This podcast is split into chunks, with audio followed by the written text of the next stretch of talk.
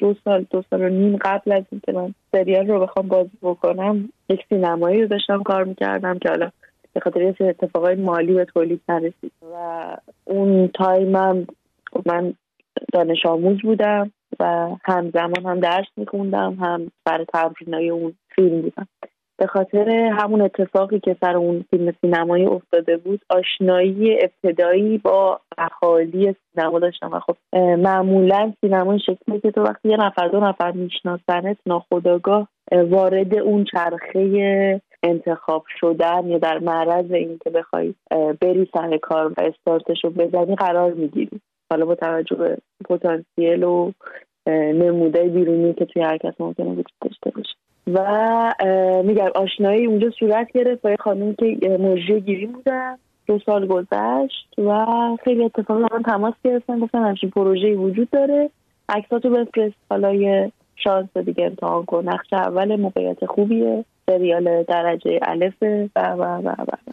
چی شد بعد از این سریال؟ اون تصاویر رو با پوششی متفاوت از پوششتون که در سریال داشتین در شبکه های اجتماعی منتشر کردین. من صادقانش آگاه نبودم به این حجم سرسده و حجمی که ممکنه بعد از عکس به من وارد بشه. اما حالا چه به صورت ناخداگاه که من دیدگاه خودمه یا از بیرون مثلا دیده میشه که خداگاه یا از ام این اتفاق صورت گرفته قصه اینه که واقعیت من صرفا داشتم دیدگاه خودم و نسبت به کنتراست چیزی که هستم و چیزی که از من توی طولانی مدت توی چهل شب چهل خورده شب مخاطب از من می‌دید اعلام بکنم. همون نقطه دقیقا نقطه شروع هواشی من چه تو فضای مجازی چه به لحاظ امنیتی چه سیاسی اجتماعی در حالی که من باز همچنان تکرار می‌کنم. هیچ وقت من نه دقدقه سیاسی داشتم نه قصه ورود به اینجور فضاها رو داشتم. چون من خب تو همکارامون بارها شده دیدیم که آدم ها اعتقادات سیاسی دارن که اونا رو میارن تو هم با کارهاشون با انتخاب کارهاشون به مردم نشون میدن. من نه سنم نه تجربه اجازه این رو نمیده. من به عنوان یک شخص به عنوان کسی که دغدغه حضور توی سینما رو داره شاید معترض بودم و همچنان هستم به اینکه خب چی میشه که جغرافیای خودم من رو با ذهنیت خودم با توجه به فردیت خودم قبول نمی‌کنه. و نه تنها پس می‌زنه که همونقدر موقعی که لازم داره ابزاری از من استفاده می‌کنه در تبلیغات استفاده میشه در اجازه دادن اجازه میشه فیلم بازی کنم ولی با محدودیت هایی که برای من در نظر می‌گیرن چطور میشه که من اجازه دارم فیلم بازی کنم ولی اجازه بیلبورد ندارم؟ واکنش ها به این اتفاق از جانب همکاران سینماییتون چگونه بود؟ خود عوامل سریال انتقادی یا برخوردی با شما داشتن؟ همکاران سینمایی که خب یه ذره دور میشه یه ذره نزدیکتر میشه عوامل خود اون سریال. واقعیتش شاید حق میداشتن که سریالی که خیلی دیده شده بود خیلی به چشم اومده بود مخاطب دوستش داشت یهو با یه شوکی مثلا روبرو شدن که از خیلی اتفاقا بایکوت شد از خیلی مراسم ها و تقدیرها اون سریال بایکوت شد و reaction ها reaction های عصبانی و دلخورشونده‌ای این کاملا مشخص بودش که ناراحت شدن از این اتفاق. اما خب من میگم آدم از حق نباید بگذاره دیگه. من برخورد بی احترامی ندیدم از عوامل. ولی همونقدر که عوامل با تمام عصبانیت و حرصی که نسبت به من حتی نسبت به موضوع داشتن شاید می‌شد دفاع بیشتری کرد. یعنی که خب آقا شما با من شیش ماه هفت ماه در پروژه بودین. شما تک تک لحظه ها و reaction های من رو می‌تونستین آنالیز بکنید.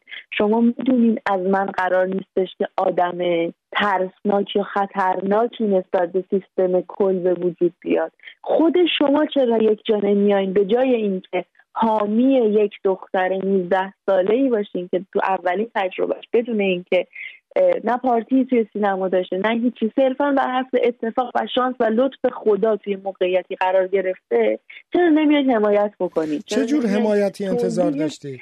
حداقل حمایت رسانه ای وقتی که روزنامه کیهانیت به من حمله می‌کنه من شاید نمی‌دونم خیلی قصه ها انسانی دارم می‌بینم. یعنی قصه معمولا قصه ها تو مغز من جغرافیا نداره مذهب نداره. من خیلی میگم آقا آدم باشید در درجه اول.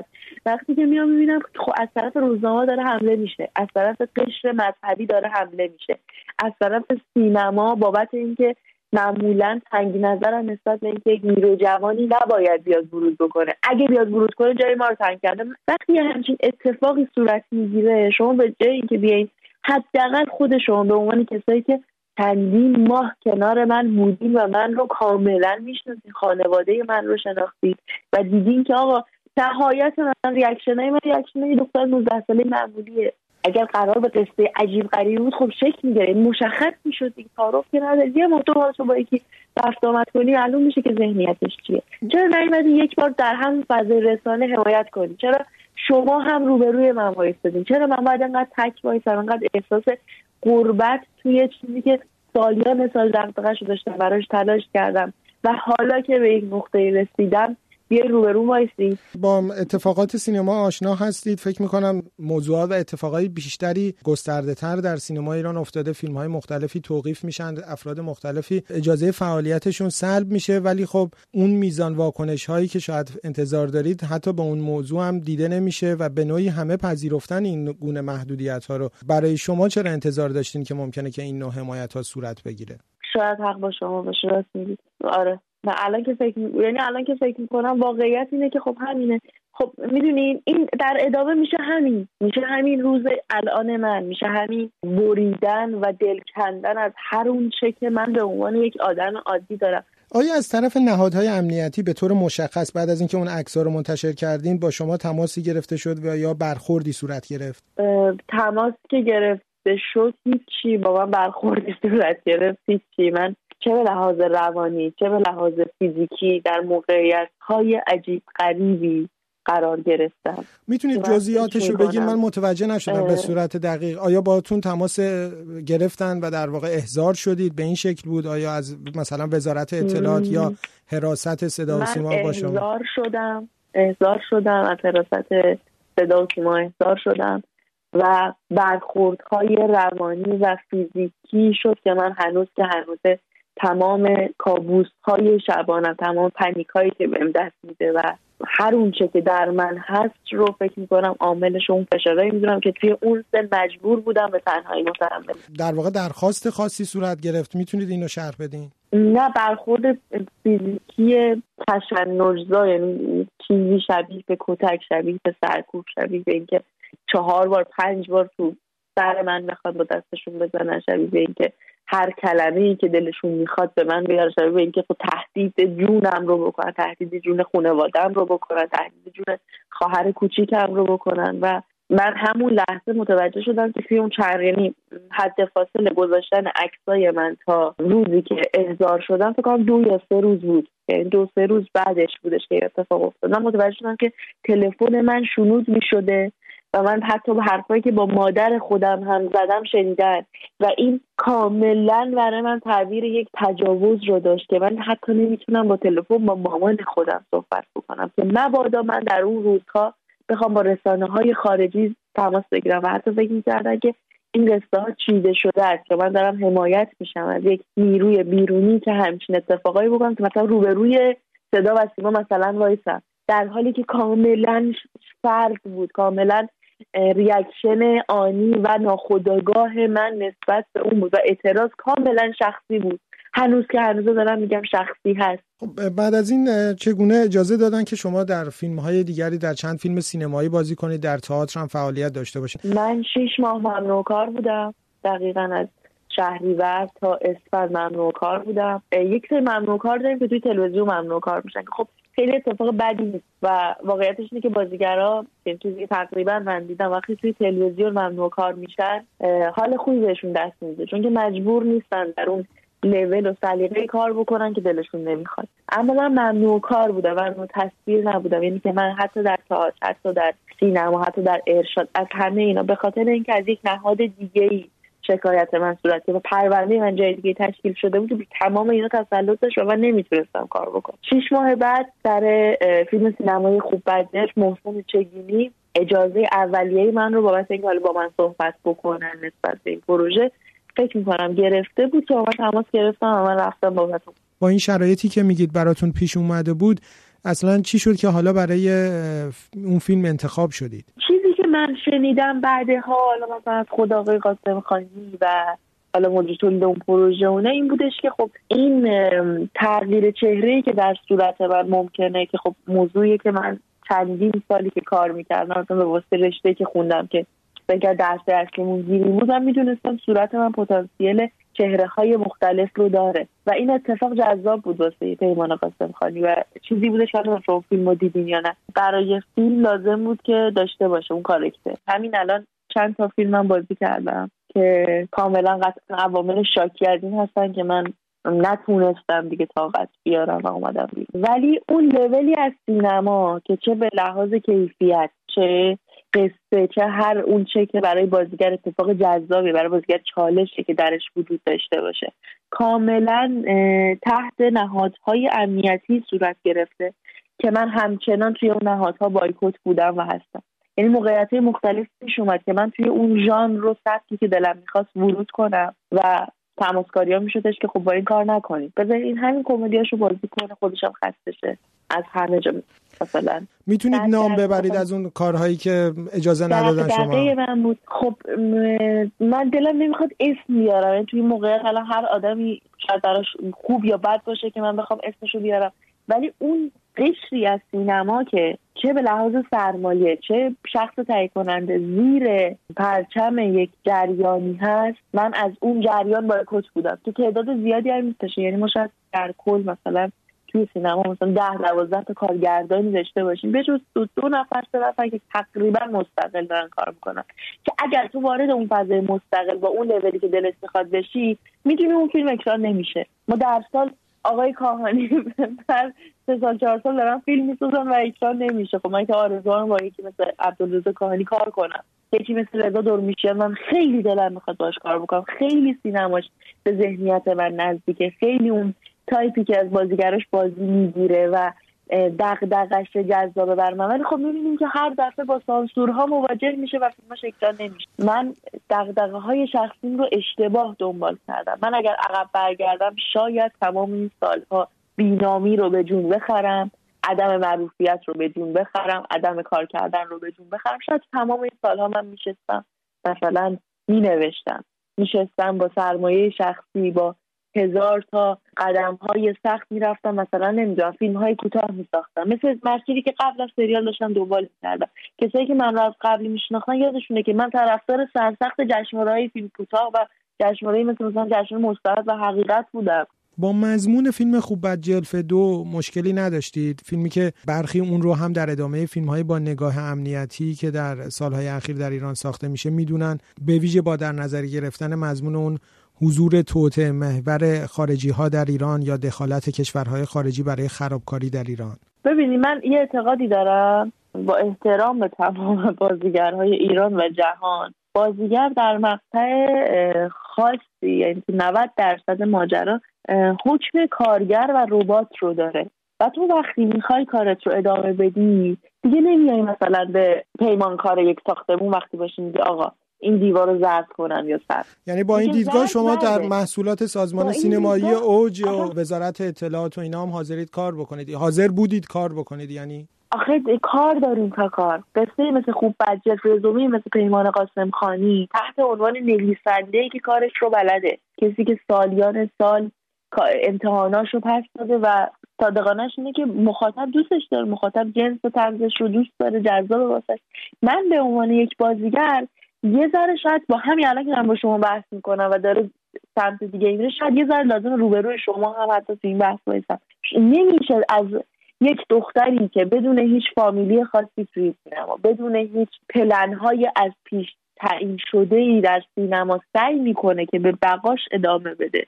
با توجه به کله خریاش توقعی رو داشته باشیم که بشینه قصه رو تحلیل بکنه که خب این سیستم سیستم نفع جمهوری اسلامیه. خب من همین الان واقعا دارم میگم این واقعا قرار به سیاسی شدن من نیست.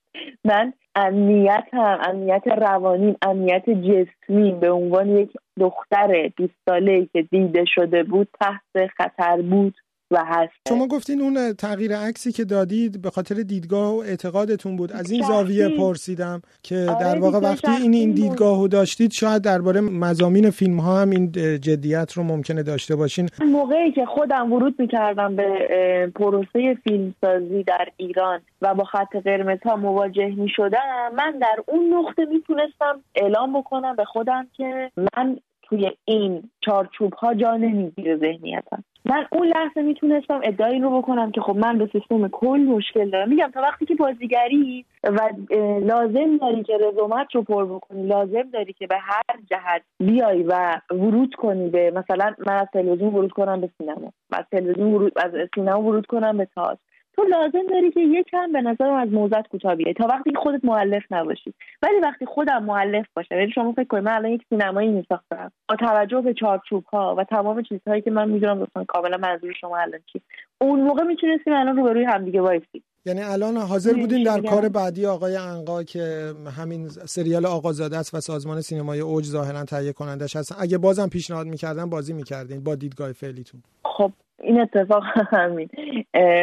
صحبت اولی بابت حضور من در اون فیلم شد. همونجور که همه هم در جریانش بودن که این اتفاق ممکنه. با توجه به اینکه خوشحالم واقعا.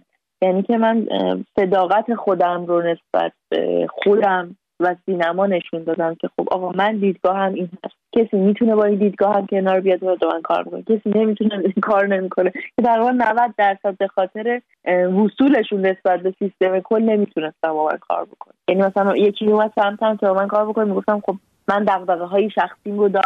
مثلا با این قصه که این فیلم کنار نمیام. با این سکانس الان نمی‌تونم کنار بیام. از این جنس بحثا بین من و آقای انقار شد که خب این قسمتش رو من نیستم این قسمتش رو من نیستم که صلاح جفتمون به این بودش که خب ما دیگه مسیر فکریمون کاملا از هم جداست و همکاری صورت نگرفت.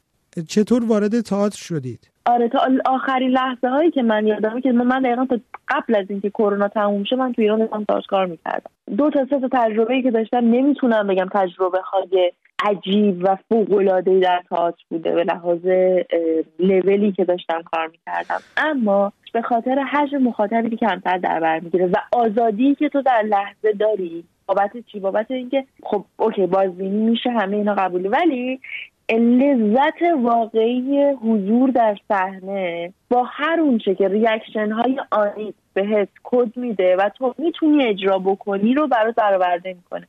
به این دلیل تئاتر برای من جذاب ترین لحظات بازیگری رو رقم زد. مقاومتی از جانب همکاران و تئاتری ها بود در حضور شما.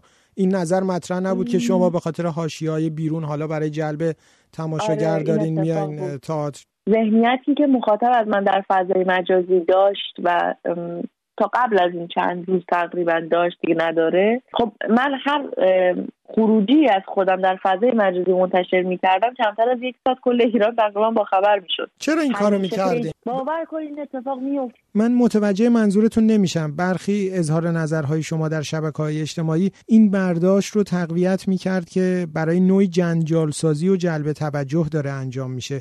مثل اون توییتی که درباره حق طلاق نوشتید و اون رو حق مرد دونستید. یک تایمی از سیزده به در تا عواسط مرداد من دوچار این اتفاق شده بودم که یک پرونده قضایی داشتم و توییت ها و ای کاش ای کاش شما نمی‌دونم مرور کردید ای کاش یک بار شما توییت های من اصلا از لحظه ای توییت باز کردم که چون نمی‌شد من حرفا و اون فشارهایی که روم هست رو به صورت ویدیو بیام اعلام بکنم. خب من اگر دقت بکنی شیطانتی که مثلا عین متن رو کپی کردم گذاشتم. یا مثلا یه بار خیلی جسارت به خرج دادم نوشتم اگه همه اینا یک بازی باشه. یعنی هی ناخودآگاه مخاطب کد یعنی کسی به شما می‌گفت که اون توییت ها رو منتشر کنید؟ بله بله. چه من کسی بوده هدایت می‌شد. تهیه کننده سینما بود. اسمشو نمی‌تونید بگید؟ اسمشو نمیگم به خاطر اینکه به شدت آدم خطرناکیه. یعنی آدم بی وجدان و خطرناکه کسیه که رابطه شخصی من رو تا لب لب تیغ برد. یعنی چه شکلی؟ یعنی که زیر گوش من هی می‌خوند که خب تو چرا الان داری با این آدم این کار می‌کنی؟ تو چرا انقدر داری به آدم میدون میدی؟ چرا؟ چرا؟ چرا؟ چرا؟ ذهن منو کاملا نسبت به اون رابطه خراب کرد؟ اصلا کاری اختلاف وسط یه رابطه بود یا نبود. به محض اینکه رابطه ای من با اون آدم کات شد خودش اولین آدم که اومد روبروی من وایسه به عنوان یه کیسی که بیاد با من وارد رابطه بشه. یعنی شما از ترس یک تهیه کننده سینما اون توییت های بحثانگیز رو منتشر می‌کردید؟ از ترسش نمی‌کردم با کسایی در ارتباط بود که نمی‌گفتم و من از ترس اینکه خب الان این داره میگه دیگه که الان این رو بذار. من سعی می‌کردم تا جایی که میشه من کد رو بدم که آقا جان اینها حرف من نیست. وقتی مهدی کوشکی میاد همچین ویدیویی رو می‌ذاره خب از دست من دیگه خارجه. عزیزم آدمه داره عدد ریال داره جابجا جا میشه بابت این اتفاقات بابت تزریق این ذهنیت به مخاطب. برای اینکه روشن بشه یعنی این تهیه کننده سینما که میگید از روابط شخصی شما و از زندگی خصوصی شما اطلاعاتی داشت که ممکن بود به ضرر شما تموم بشه به همین دلیل فشار می آورد؟ به خاطر اینکه پرونده ای ما داشتیم. یعنی نه من خودم پرونده قضایی داشتم که گفتم دیگه در نهایت حکمش داشت یک سال زندان می‌شد. سر کمپینی که راه انداخته بودم سر کمپین خودت باش و یک بار سر شلوار که تبرئه شده بودم قبل سرش همه اینا شده بود. 21 شکایت رسمی که از سمت قوم حوزه علمیه امر به معروف نهی از منکر. این این این این این شکایتی شده بود توی سر فرهنگ و رسانه. این آدم این تهیه کننده کسی بودش که پرونده من رو داشت جلو می‌برد سمت حل شدن به گفته خودش.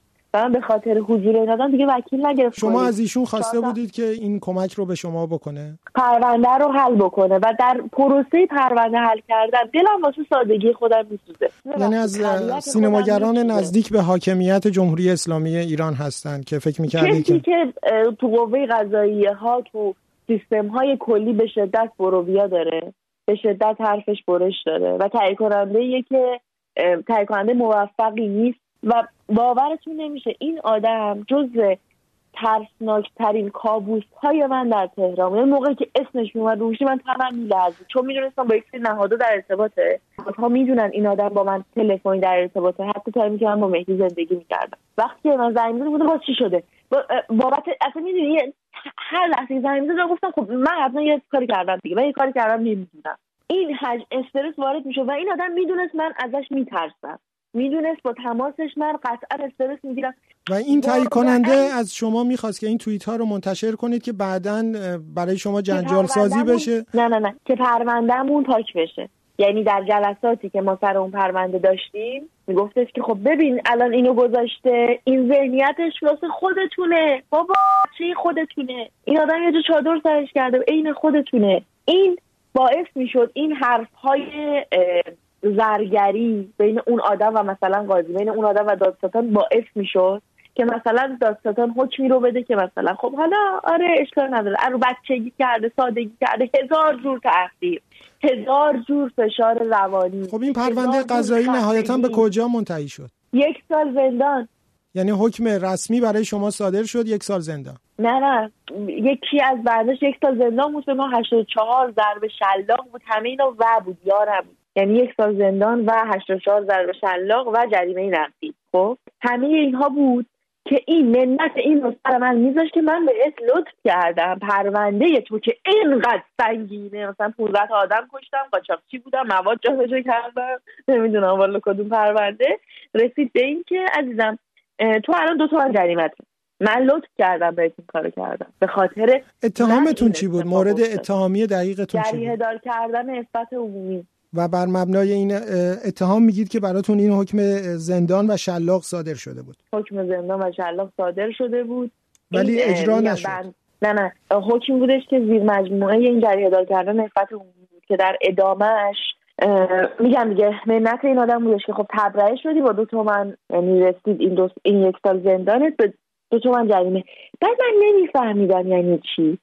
یعنی سیستم کل انقدر می‌تونه قابل تغییر باشه در یک حکمی. که آقا یک سال زندان من خیلی در جریان اینه نیستم. یک سال زندان فکر می‌کنم حداقل تو یک دزدی باید کرده باشی که یک سال زندان برات باید یک کاری باید کرده باشی. یعنی برابری می‌کنه با حکم من.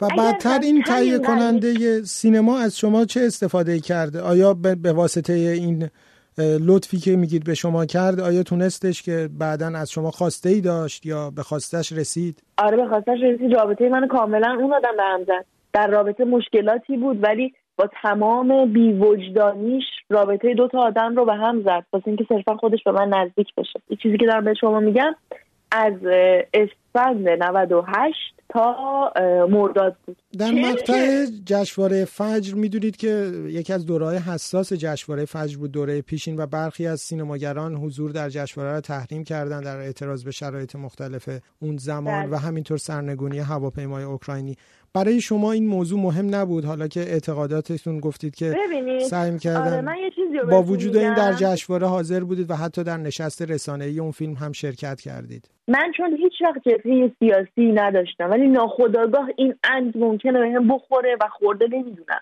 من موقعی که میرم در اون جشنواره نمیشه منکر این ذوقی بشه که خب من اولین بار فیلمم در جشنواره فش هست. من الان در این جشنواره حضور دارم دیگه آقا. الان فیلمم هست ذوق اینو دارم که این جشنواره هست. همه چیزهایی که میگه قبول.